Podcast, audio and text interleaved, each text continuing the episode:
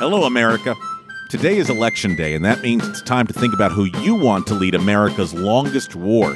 Yes, the war that celebrates its 30th anniversary this year. It started in 1992 when Vice President Dan Quayle attacked the fictional unwed Murphy Brown for having a baby out of wedlock. Who do you agree with? Ah, before you cast your vote, listen to us recount the culture war between Vice President Dan Quayle and fictional character Murphy Brown on this week's This Was a Thing.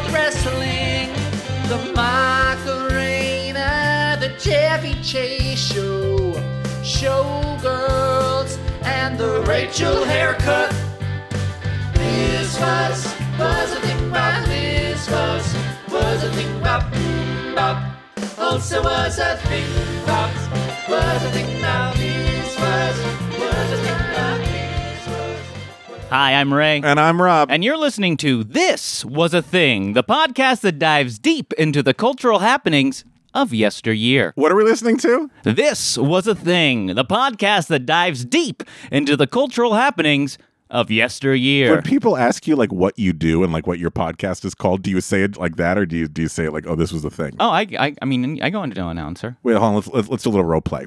Hey, I'm Rob. Nice to meet you. How you doing? I'm Ray. Cool. So, what do you do, Ray? I kind of work from home, and then I also have a podcast. Oh, cool. What's it called? This was a thing, the podcast that dives deep into the cultural happenings of yesteryear. Cool. I'm I'm it- gonna get some more drinks. It's okay? a retro pod. Cool. I'm gonna go get some more drinks. Just give me a give me a diet coke. I'm a teetotaler. So today is election day. oh, 2022. Did you vote? Of course I did. Of course you did. I'm so proud of you. Republican whole ticket Oh wow, it was down ballot. down ballot. Is that what it's called? Yeah, down, down ballot. If you voted today, then uh, maybe today's episode is going to have a little bit more significance for you because what today's episode is about is actually still in politics today. Let me ask you a question, my friend. Have you ever listened to Fox News and, and they call uh, those of us in the entertainment industry the cultural elites? Of course. Okay. And have you ever heard anything that wasn't California or New York pejoratively called the flyover states? Which is, it's like degrading to people that yeah, live anywhere exactly. but yeah. yeah. So it is a uh, culture war, my friend. It is a culture war. It is the mid America values versus the coast values. And the first volley in the culture war, it happened in May of 1992. It was during an election year. And it is when the vice president of the United States, Dan Quayle, attacked journalist Murphy Brown for being a single mother. Here's the problem, though What? Murphy Brown doesn't exist. Yeah. She's fictional. So he attacked a fictional character for being a single mother. Let's introduce you, though, to the two people that are going to be competing against each other in, in this fight of the culture wars. Ding, ding. For the Republican side, we're going to have Dan Quayle, the Vice President of the United States. And for the left side, we're going to have Murphy Brown, played by Candice Bergen. But really, the writer of that show, Diane English. So those are going to be our two sides. First, I'm going to give you a little information about Dan Quayle because he's a name that uh, sort of has slipped through the annals of time, I should say. Although he did save democracy in 2020, and we're going to talk about that just a little bit later on. So, folks, Dan Quayle, if you don't remember the name, if you were around in the 80s or 90s, every comedian had a punchline that involved Mr. Quayle. He wasn't the most uh, eloquent of individuals, he wasn't the most verbose of individuals, and he kind of had a couple of gaffes here and there. He was an interesting man, much like former Vice President Mike Pence. He too was a Republican. He was from Indiana. His dad was a newspaper magnate and very successful newspaper magnate. So he didn't want to follow in his dad's footsteps. He joined the National Guard, which now people consider to be part of the draft dodging process. he became a lawyer, although he did not meet admission standards. He somehow was still able to get into law school. Wonder how that happened. He was actually quite historic in Indiana history because he became one of the youngest people to ever represent the state of Indiana. He was a congressman from the 4th district. And then in 1980, and 1986, he was elected and reelected as the senator from Indiana. Oh. And he was so impressive, one, because he was the, one of the youngest senators to come from Indiana. He was like 33. He also like knocked out some really big party Democrats. Oh. So automatically there was like this sense of him like oh he's he's going to be somebody that's someone to watch Yeah, sure. because he was able to knock off the democratic establishment. However he's not really someone of uh, uh, substance per se. He doesn't really get a lot accomplished in the years that he is in the senate. If he's known for one thing in the senate it's like this blind loyalty not just to Ronald Reagan and the Republican Party, but like the far right fringe of the Republican Party. Mm. So if you're wondering like like the stuff today where you might go, wow, I'm kind of questioning like the conservative movement and where they're going. Mm-hmm. Mr. Quayle is one of the people that laid the seeds of that Got very, it. very early on. Although now today, I'm sure he would be considered too liberal Yeah, exactly. for the They pro- Republican yeah, Party. he would be a rhino. So 1988 is an election year, and Vice President George Bush is going to be the Republican nominee for president. So George Bush had to pick a vice president, and as we've talked about on episodes before, and you'll hear very soon on the Thomas Eagleton episode, the first big decision that a presidential candidate makes is picking the vice president. It's a pretty monumental decision because it means like this person's a heartbeat away from the presidency. And if anyone should know about vice presidents, it would be George Bush because he was doing it for eight years. And on his list was Bob Dole. Senator from Kansas. Oh. Bob Dole's wife, Elizabeth Dole, who was the transportation Really? secretary, Alan Simpson, Jack Kemp. But what Bush finally decided on was simply I need someone who's younger, who will appeal to like the baby boomers, somebody who actually leans a little bit more right than I do. And he picked Senator Dan Quayle from the great state of Indiana. And this is from the New York Times. In July 1988, Dan Quayle, then serving his second term as a senator from Indiana, appeared in the New York Times exactly and only in passing five times. A month later, he was campaigning as George Bush's running mate under the protection of a secret service.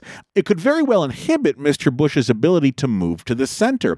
And it adds uncertainty to a ticket that had advertised its experience, competence, and steadiness. And so pretty soon the campaign became about who the fuck is Dan Quayle? Much like if you remember John McCain and Sarah Sarah Palin, Palin. who the fuck is Sarah Palin?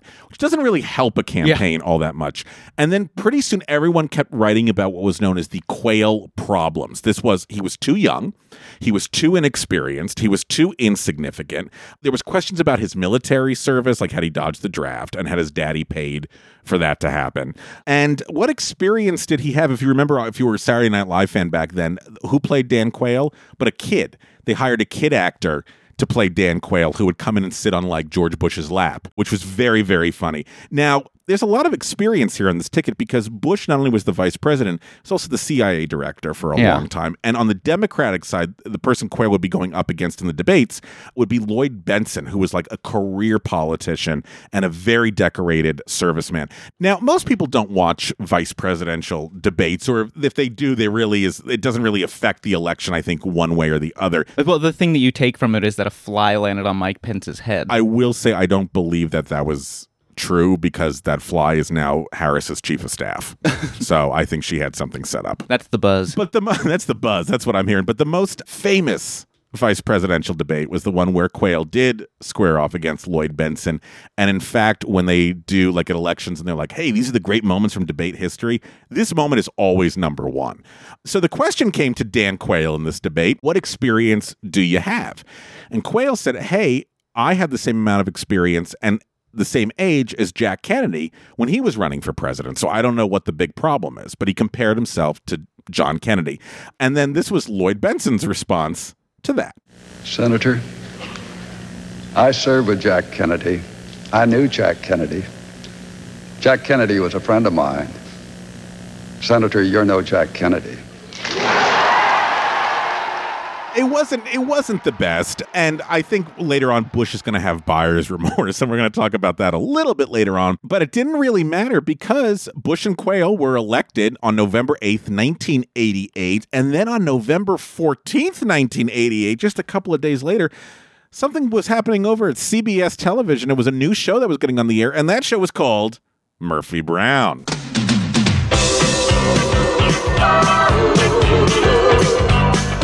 Wow.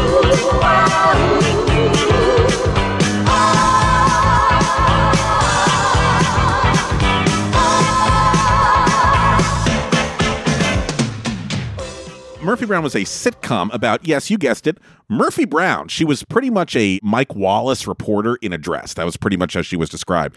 She was tough as nails. She was aggressive. She was unlikable. In the first episode of the TV show, she's just come back from a stint in rehab. And she works in like a 60 minutes type television hmm. environment that they call that show FYI. She'd be like Lesley Stahl. Yeah, but like really tough. Not to say Lesley Stahl isn't tough, but like very unlikable. She was played by Candice Bergen, who this was also a pretty big deal at the time because Candice Bergen was known as a dramatic actress who had only done films And a, a model, right? and a model. Now, Murphy Brown is a show, honestly, it is not on anymore because every other line was a pop culture reference. So if you watch it today, you're like, I don't know who the hell they're talking about. So unless you remember like James Watt and Leona Helmsley and Jim Wright, great, go watch it. If you don't know who the hell I'm talking about, you're going to be very confused on this show. And I think it was best summed up by, believe it or not, this episode of Family Guy, where the actual actors from Murphy Brown showed up to do their voices. oh, wow. Well, I bet if Hillary Clinton becomes senator, she'll straighten it out. Even though she could never straighten out Bill. I love when you use topical humor. It's just like watching Murphy Brown. Hey, Murphy. Blah, blah, blah, blah, blah, blah, blah, blah, blah, blah, John Sununu. Murphy. Blah blah blah blah blah blah blah blah. Tipper Gore.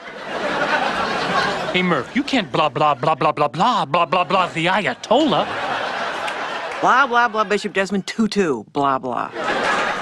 That is literally like Murphy Brown. And obviously they were aware of it because all of them agreed to be Oh, on Family sure. Guy, which I think is awesome.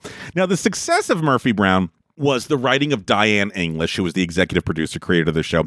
And the performance of Candice Bergen on this is pretty epic. In fact, she won the Emmy so many times, Oh, five okay. times, for playing Murphy Brown, that at the after the fifth time she told the Emmy nominating committee, please don't nominate me anymore. Let someone else have a chance at it.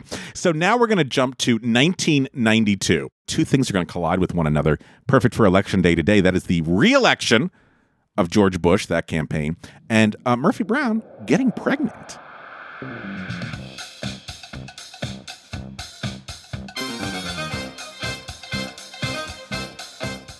Ray, what are you thankful for this month? Well, Rob, I'm thankful that we have so many great This Was a Thing listeners and that so many of them financially support us so we can continue to dive as deep as we can into the cultural happenings of yesteryear. and support my Hummel habit.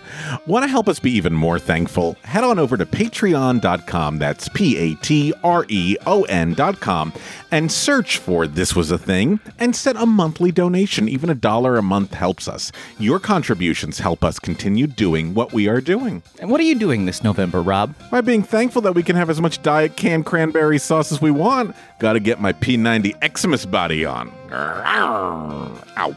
Pulled a hamstring. Go lay down, Rob. Hmm. We are thankful for all of you, and we'll be even more thankful if you can head on over to patreon.com.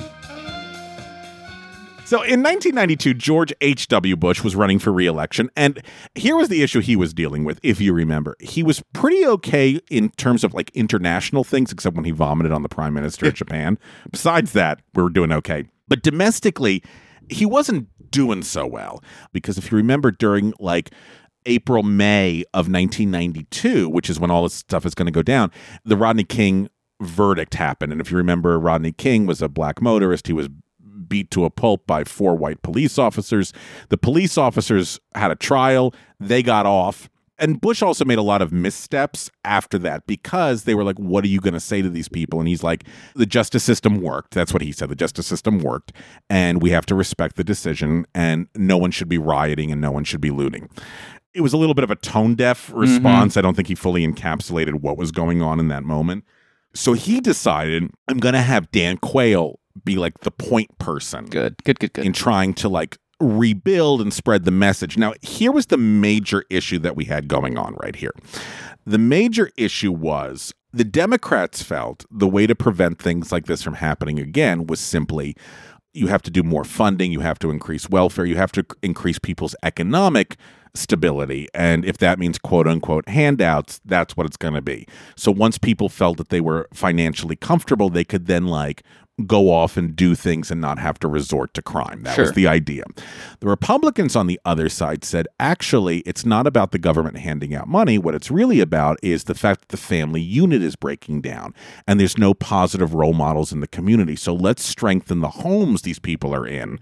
We'll create like school programs and stuff like that, but we're not going to just keep handing out money to people for them to go and do things that th- their feeling, not my, their feeling was that we're going to give them money. They're going to go buy more drugs. They're going to go buy more guns. So we're not going to give them money. We're going to build from the ground up. That was the idea behind it. We're going to put a pin in this because it's going to connect itself in a second because at the same time this is happening, Bill Clinton is running for president, and it's pretty clear that Bill Clinton is most likely going to get the nomination for the Democratic Party.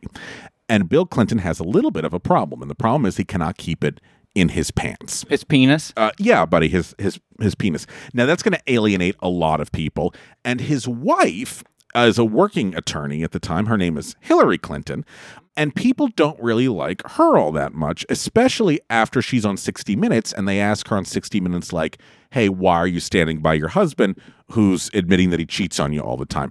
Now this was her response that angered a lot of people. You know, I'm not sitting here as some little woman standing by my man like Tammy Wynette. I'm sitting here because I love him and I respect him and I honor what he's been through and what we've been through together. And you know, if that's not enough for people, then heck, don't vote for him. So, in addition to that, she also made a crack about the fact that like she didn't want to be a, like a mom who stays home all day baking cookies. Needless to say, between his immorality and the fact that she was making a dig at homemakers, didn't go over very well. But from the Bush perspective, this was a boon because they're like, this is this is what we'll do. We'll make the campaign about family values. They couldn't really make it about anything else because they had nothing else really to run on domestically. what are you going to say? Like, hey, I'm sorry that there was a savings and loan scandal. I'm sorry your taxes went up after I told you I wouldn't, and I'm sorry LA is burning down. So they they couldn't run on anything. So they're like, we'll make it about family, Family values. And what we'll say is the reason that there's so much crap right now is because family values are deteriorating. And if you believe that, then do you really want these two people? In office, the guy who can't keep it in his pants, and the woman who's saying that your life means nothing and you should have stayed home and baked cookies. Does that make sense? No, yeah. So they're going to make it about family values. At this point, they're going to then say to Quayle, you have to start going out there a little bit more and starting to promote the family values aspect of everything. All right. So now we're going to put another pin in this. All right. Okay. So now we're still in May of 1992. We've just had the riots. They've now told Quayle, you're going to be in charge of sort of cleaning up this mess and spreading our domestic agenda, which is going to be about family values. The same time of May of 1992 is happening.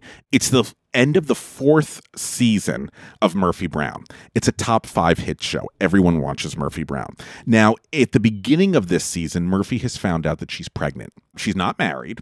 And the guy. I well, I know she's a single mom. She's going, or maybe she'll be a single mom. The guy who's the dad is like, I he he's like this underground, like an Abbie Hoffman type who's like always on the run from the government. And he's like, he goes, I can't settle down. He goes, that's not who I am. So she decides I can either have an abortion or I can raise the baby on my own. And she decides she's going to raise the baby on her own. Now, pregnancy has always been a little tricky on television. If you remember, like when I Love Lucy, when she was pregnant, they couldn't even say she was pregnant. Then in the 70s, Maude had an abortion, which didn't go over very well with the viewers. And then they decided, well, if Murphy gets married, then the kind, then the show kind of loses its its Mhm, the edge. edge. But they decided here's what she'll do. She'll just raise the baby as a single mom, which a lot of mothers, working mothers, were doing at this particular time. So on May 18th, 1992, final episode of season four, Murphy Brown gives birth to little Avery Brown, Oh. a little boy, a very funny episode. And Candice Bergen is Childbirth is hilarious. she is so brilliant in this episode. May 19th, 1992. Dan Quayle, he's over in San Francisco and he has to talk to the people in California about the riots and what the plans are.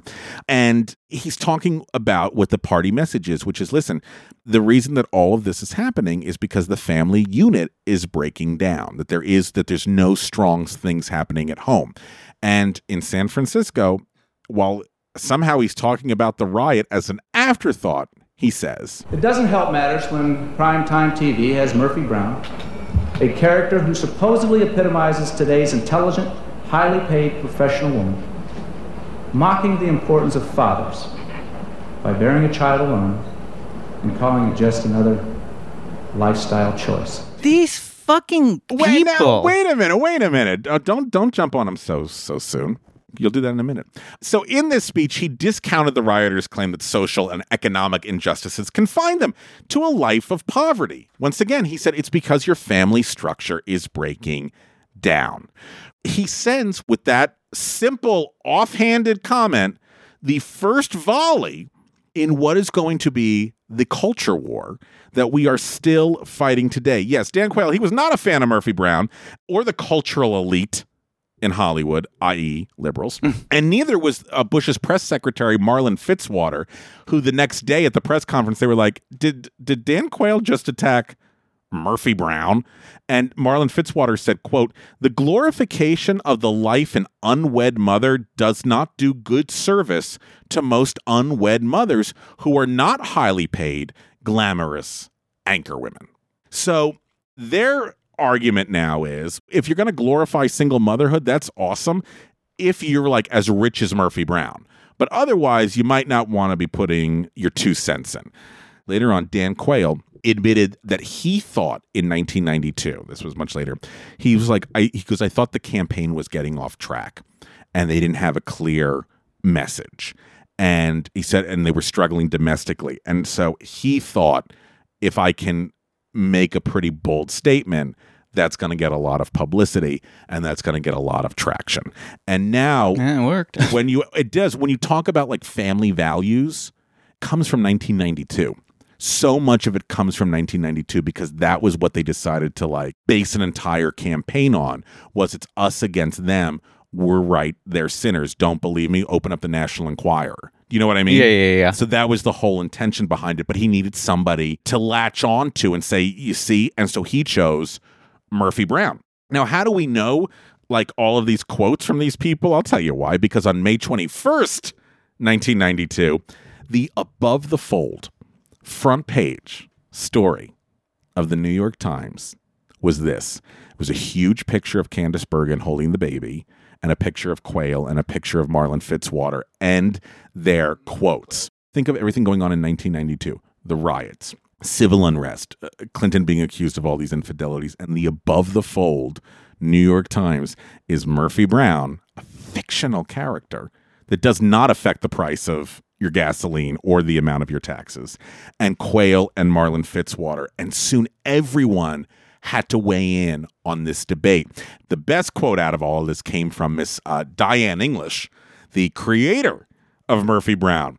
She said, quote, if the vice president thinks it's disgraceful for an unmarried woman to bear a child, and if he believes that a woman cannot adequately raise a child without a father, then he'd better make sure abortion remains safe and legal. So now she's attacking them, going 30 years ago. and now and saying, "Well, do you want her to have an abortion? Would that make you happy?" Then they started to move back a little bit. So the next day in the New York Times, Dan Quayle says, quote, I have the greatest respect for single mothers.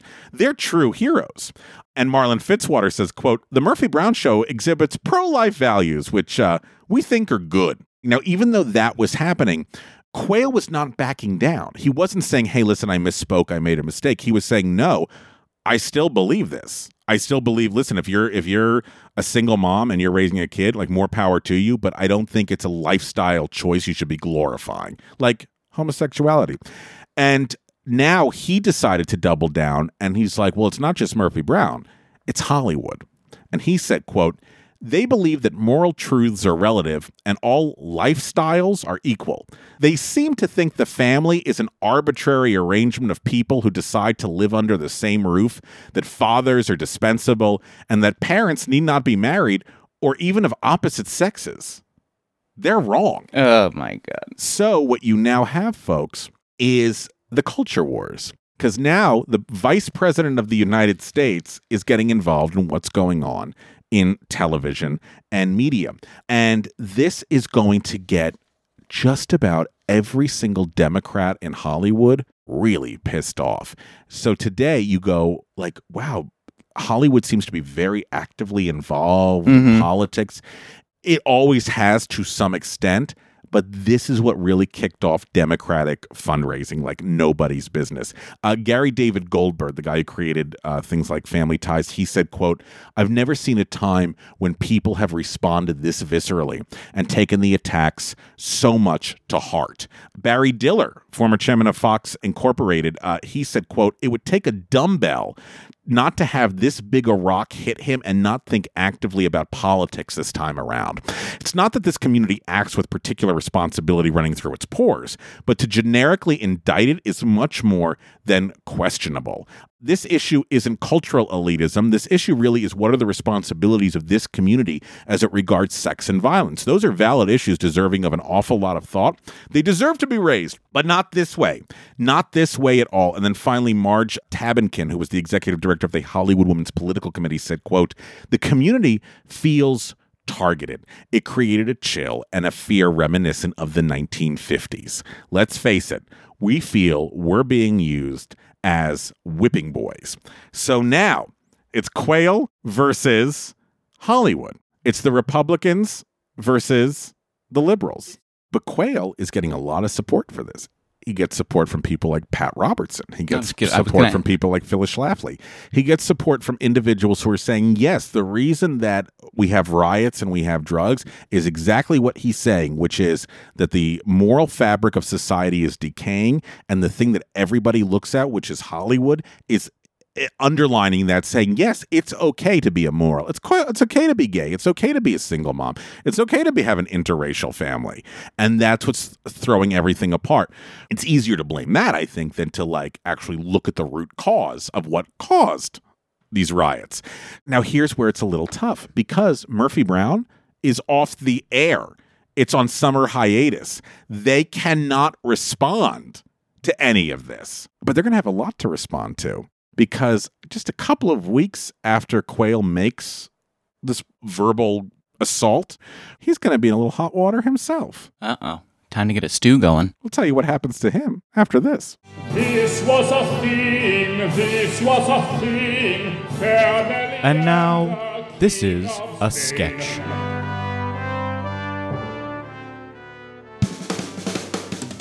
Coming to CBS this fall, it's Equal Time Wednesdays. Yes, we were unaware if we said something political, we had to offer the other side time to reply. We all make mistakes. But what's not a mistake is the hilarity that ensues this week on Equal Time Wednesdays. Over at The Nanny, Fran Fine is now not the nanny, but employs one, and boy, does she get into hot water when the nanny tricks her into thinking she's a naturalized citizen. Guest starring Vicki Lawrence as a Hispanic woman named Maria Conchita Banana, offensive accent and all. Take that, PC America. Then at 8:30, it's the conservative odd couple where Oscar and Felix aren't divorced because they respect the family unit. Then at 9, it's the Republican Murphy Brown. Murphy, now played by Scott Baio, makes a mistake by buying into the Clinton agenda, but luckily he and his wife prey on it. And at 9:30, join Kristy Swanson, Melissa Joan Hart, and Patricia Heaton in this reboot of Charlie's Angels. No need to turn your volume up. These ladies are angels because they ain't talking and letting their men do all the thinking. Yes, CBS's Equal Time Wednesdays, where the comedy trickles down. Thank you. This was a sketch. I want to take you to New Jersey. Ready to go? Yeah. Trenton, New Jersey. George Bush has a domestic program he's very proud of about increasing uh, education in the schools, and the program is called Weed and Seed. Weed and Seed. It's sort Hell of yeah. what I did Saturday night with my boyfriend. Weed and Seed. Get it? He's a Uh, botanist. Uh, we love gardening. And they sent Dan Quayle to this school in Trenton, New Jersey for the Weed and Seed program. And they asked uh, Mr. Quayle, Vice President Quayle, would you be so kind as to be the master of ceremonies for our spelling bee? He's uh, running this spelling bee, and he asked little 12 year old William Figueroa to come up to the board. And the word he has to spell on the board is potato. Can you spell potato? William Figueroa spells potato. He spells it correctly. And he goes to uh, sit back down, and Vice President Quayle says, Oh, no, no, wait a minute, little William. Got to add an E there. So it's spelled P O T A T O E. Now, of course, the press is in the classroom when this is happening. And soon it is on just about every single TV station. It is on every single newspaper front cover, every magazine, every comedian is making a joke. The vice president of the United States forced a kid to misspell a word that the kid spelled correctly. Now, could it be any worse? Yes, it can, because privately, George Bush and his team are discussing can they replace him on the ticket. Oh, wow. And the person that comes to the forefront of everyone's mind is Colin Powell, General Colin Powell, Oh. who said very openly if they asked me to be the vice president, of course I would be the vice president. But Bush, eh, at the end of the day, it's his decision. And he said, I'm not going to take Dan off the ticket. And when they asked him why, this was all private, this all has come out Yeah, in yeah. later years, he said, because the press would crucify me. He's like, it was the first decision that I made. And it was a bad decision. And if I go back on it, he's like, it's over. And in a way, he's right. He, in a way, he he was right, but he decided we'll keep the guy on. The whole summer is potato. The whole summer is potato and spelling potato incorrectly. summer of potato. It's the summer of potato. Now remember, Murphy Brown is still not back on the air yet. So where are they going to like respond to all of this? And that is at the Emmy Awards, Oh. the 1992 Emmy Awards, where just about every single joke was about Dan Quayle or about potatoes. Dennis Miller, who was hosting, said, quote, Boy, Quayle is just getting stomped here. He better learn how to spell potato because if the economy keeps going down the way it is, that's all we'll be eating. Diane English won an Emmy Award, and she said in her speech, quote, I'd like to thank our sponsors for hanging in there when it was getting really dangerous. I'd also like to thank in particular all the single parents out there who, either by choice or by necessity, are raising the kids alone. Don't let anybody tell you you're not a family. As Murphy herself said, I couldn't possibly do a worse job raising my kid alone than the Reagans did with theirs. and it's interesting because for this this party of like, you know, family, family, family, Ronald Reagan was divorced, mm-hmm. had two kids from his first marriage that apparently he ignored. You know what I mean? And then his kids had issues. And his son, his son's like a, a devout atheist. Son's a devout atheist. His daughter later posed for Playboy. Oh, really? Yeah. George Bush's sister was divorced, raising her kids. So it's kind of like this is so hypocritical. Now, the next day, Quayle is on the campaign trail. He could easily have doubled down, and he does. He says, quote, Now, did y'all see at the Emmys last night? Did you see that my favorite TV show got a lot of awards? Now, Murphy Brown, listen closely because I'm only going to say it once. You owe me big time. But I do want to make a serious point. Oh, my God. Last night they said I attacked single mothers. That is a lie. Last night they said that I believe single mothers and their children are not families. That is a lie. Winning an Emmy is not a license to lie. Hollywood doesn't like our values. Hollywood doesn't like our beliefs. Hollywood can go ahead and laugh at the American people. They can go ahead and lie about what I said, but I can tell you this. I'm going to continue to speak the truth.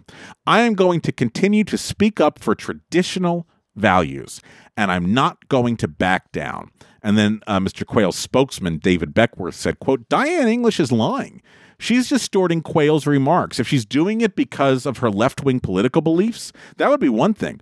But I think she's partially motivated by money and ratings, which is what seems to make Hollywood go. And today, when you wonder like where this modern divide happened, And here it is. you can look right at Murphy Brown and Dan Quayle. And maybe that was his intention all along. But let's take a look at what he had actually said, right? Let's go back to what his quote. Do you want to hear the quote again? Sure. It doesn't help matters when primetime TV has Murphy Brown, a character who supposedly epitomizes today's intelligent, highly paid professional woman, mocking the importance of fathers by bearing a child alone and calling it just another lifestyle choice.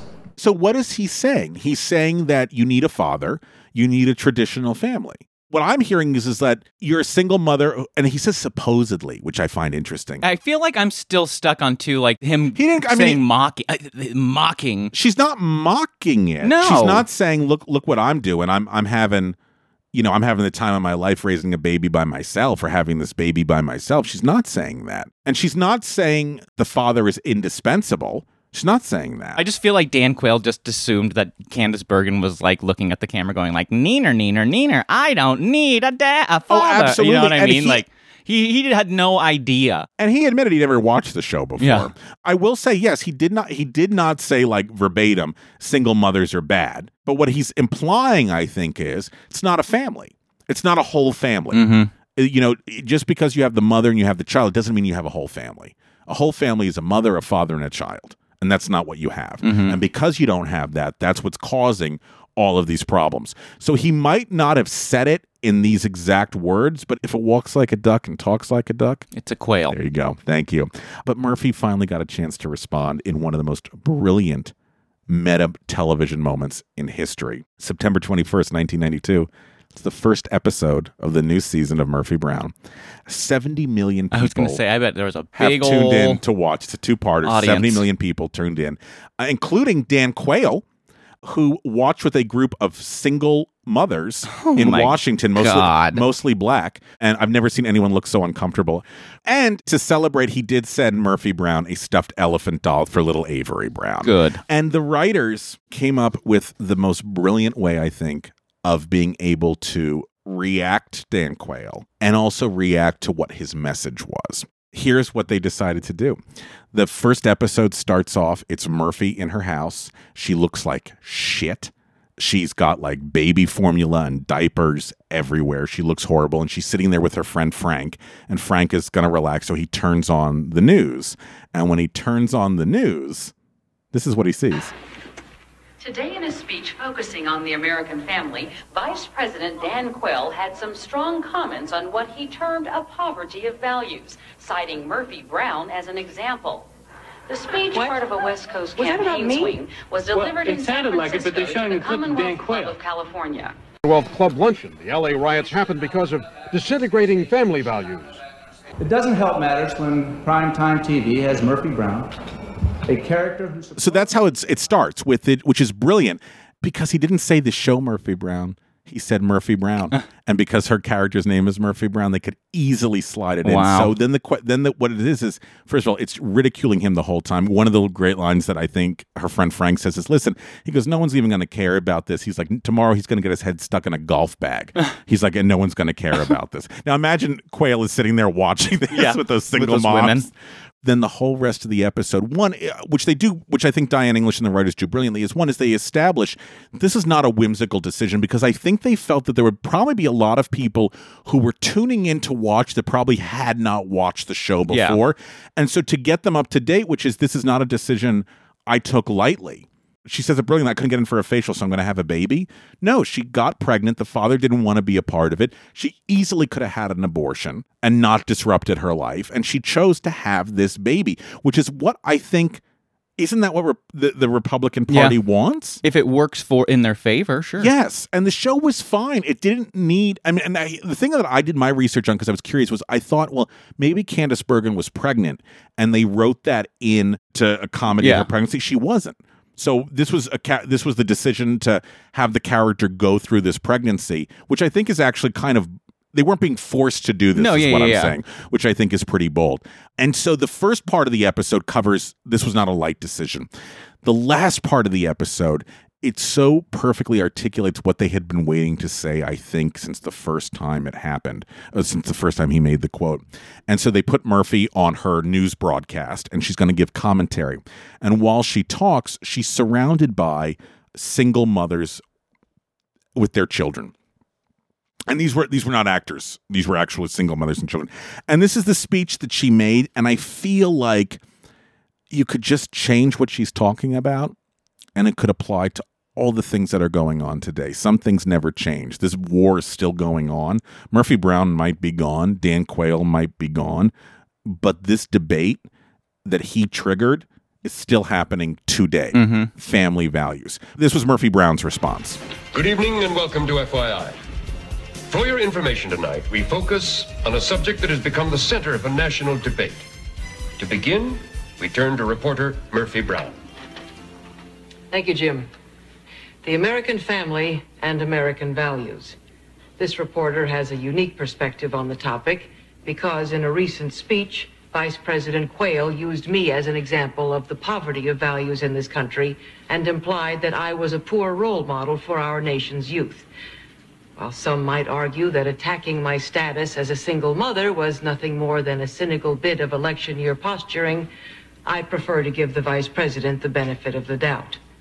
These are difficult times for our country, and in searching for the causes of our social ills, we could choose to blame the media, or the Congress, or an administration that's been in power for 12 years, or we could blame me.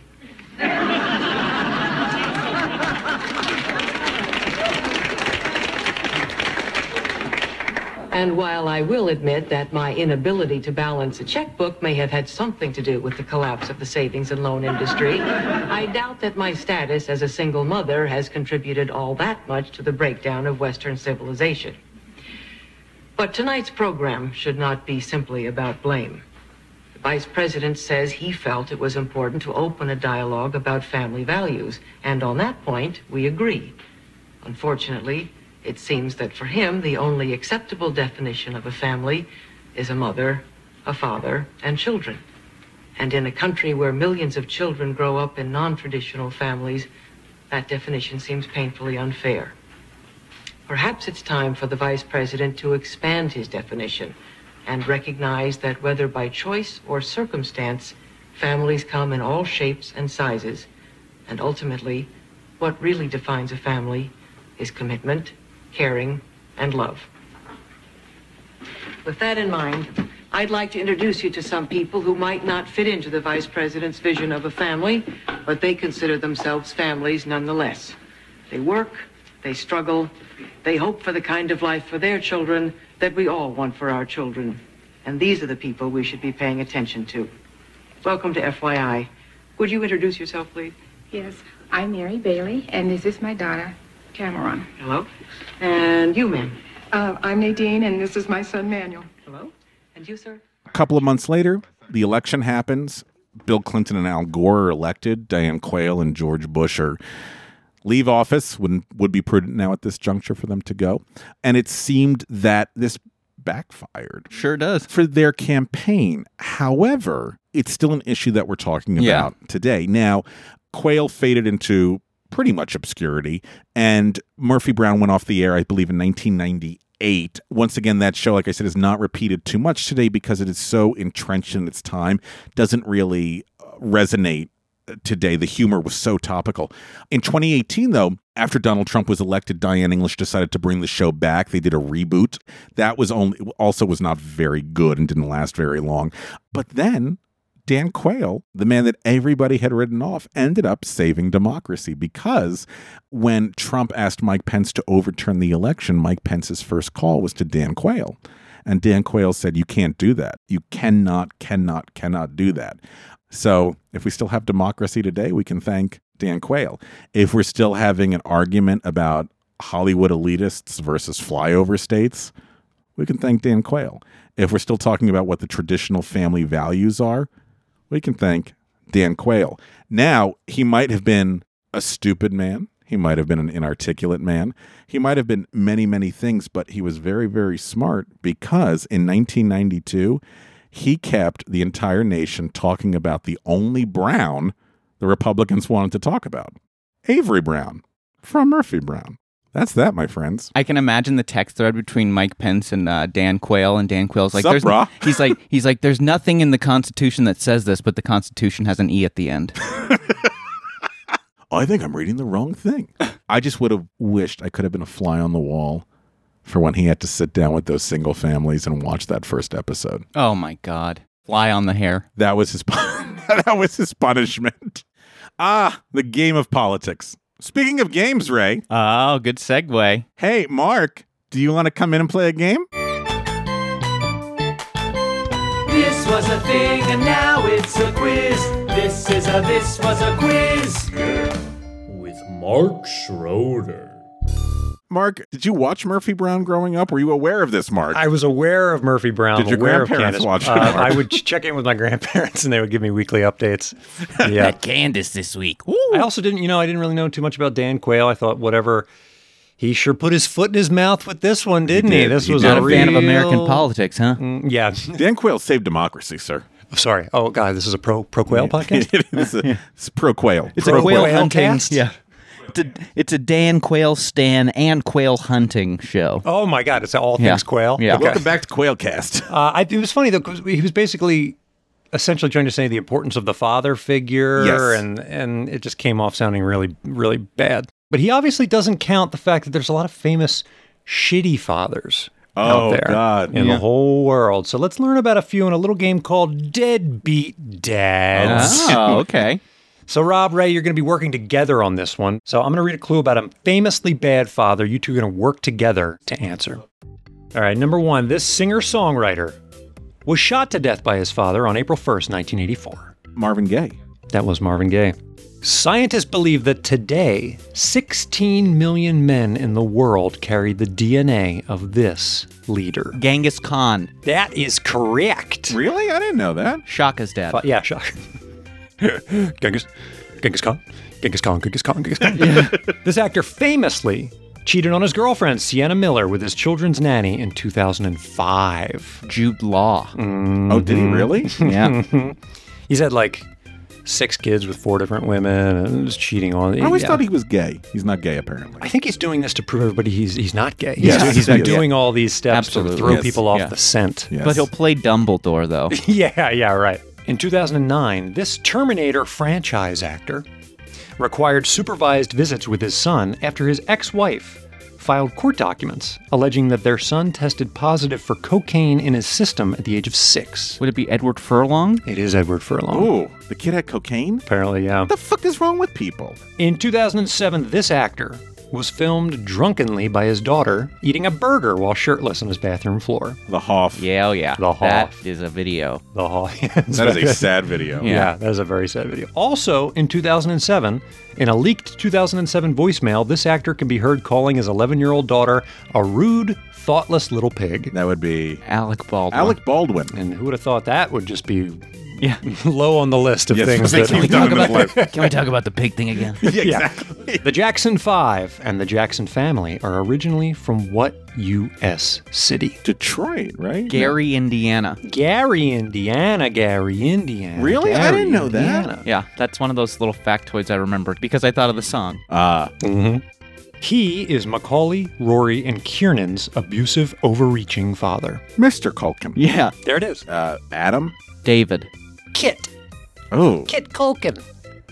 Brother to Bonnie Bedelia. Oh. Yeah. Huh. Her mother, Amelia. yeah, she's the, the maid that you fired and rehired and fired and rehired. This world famous crooner and alleged abusive father established a blind trust in which none of his children received any inheritance until they reached the age of 65. I think it's Bing Crosby. That's Bing. Bing went with the, the Social Security route on that one. Yeah. You're not getting a cent. Fuck my kids. Until Sorry, most of life is behind you. Do you know the story about when his house was burning down and he sent the kids back in to get his golf clubs? No. Yeah, his ha- his house was on fire and he was a huge golfer and he made the kids once they evacuated goes go back in and get daddy's clubs. Oh my and God. the kids had to run into back to the fire to get his golf clubs. From 2008 until November 12th, 2021, he was the primary conservator of Britney Spears' assets. That would be Jamie Spears. that is Jamie Spears. That is correct. And Jamie Lynn is named after Jamie Spears and Lynn Spears, her parents. Interesting how that, yeah, that when they make choices for a later born child Yeah. to really honor them, it's like, what happened to the, why didn't you put that Yeah. effort into the oldest one? Yeah. I always think it's odd, like, I'm a second, but it's always weird to me when there's like a couple sons born before they're like, you know what? This is the namesake. Right? Oh, Oh, this yeah, is the junior. awkward. Yeah, like, wait, what? What happened? What about the other two? Uh, we could tell from the look in their infant Yeah. eyes they weren't going to amount to much, so Yeah. I didn't want to Gave bless them with my eyes. that. Yeah. Oh, I think you guys cleaned house on that one. Yes. You completely cleaned it. You guys know you're really shitty fathers. Great. Great. Ray, where can people find us if they want to reach out? Oh, Instagram, This Was a Thing Pod. Our website, www.thiswasathing.com. Or you can go on patreon.com slash This Was a Thing. Old Lucy level, $5 a month gets you exclusive content every other week. Oh, boy, is it exclusive. And starting next month, if you are in the South Korea area, go see Ray in Dreamgirls. Yes. it's, it's going to be fantastic. We'll He'll post a video he'll never leave you. Yeah, it will never leave you. All right, friends, till next time. Bye.